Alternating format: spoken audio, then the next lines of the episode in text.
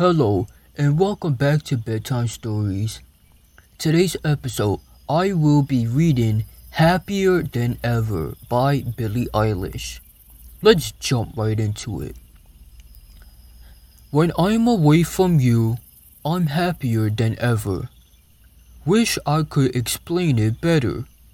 I wish it wasn't true. Mm-mm. Give me a day or two to think of something clever, to write myself a letter, to tell me what to do. Mm-mm.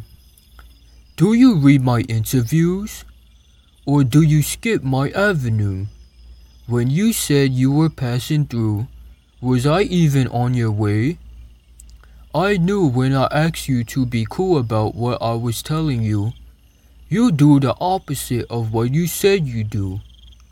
And I end up more afraid. Don't say it isn't fear. You clearly weren't aware that you made me miserable, ooh. So if you really wanna know, when I'm away from you, I'm happier than ever. Wish I could explain it better. I wish it wasn't true. Mm-mm. You called me again, drunk in your Benz, driving home under the influence. You scared me to death, but I'm wasting my breath. Cause you only listen to your fucking friends. I don't relate to you. I don't relate to you, no. Cause I'll never treat me this shitty. You make me hate this city.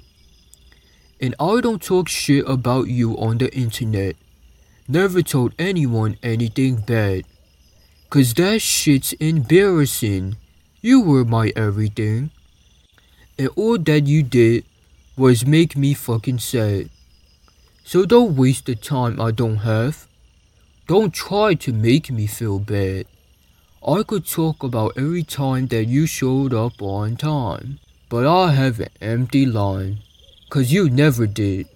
Never paid any mind to my mother or friends, so I shut them all out for you cause I was a kid. You ruined everything good. Always said you were misunderstood. Made all my moments your own. Just fucking leave me alone. Thank you so much for listening to this week's episode of Bedtime Stories.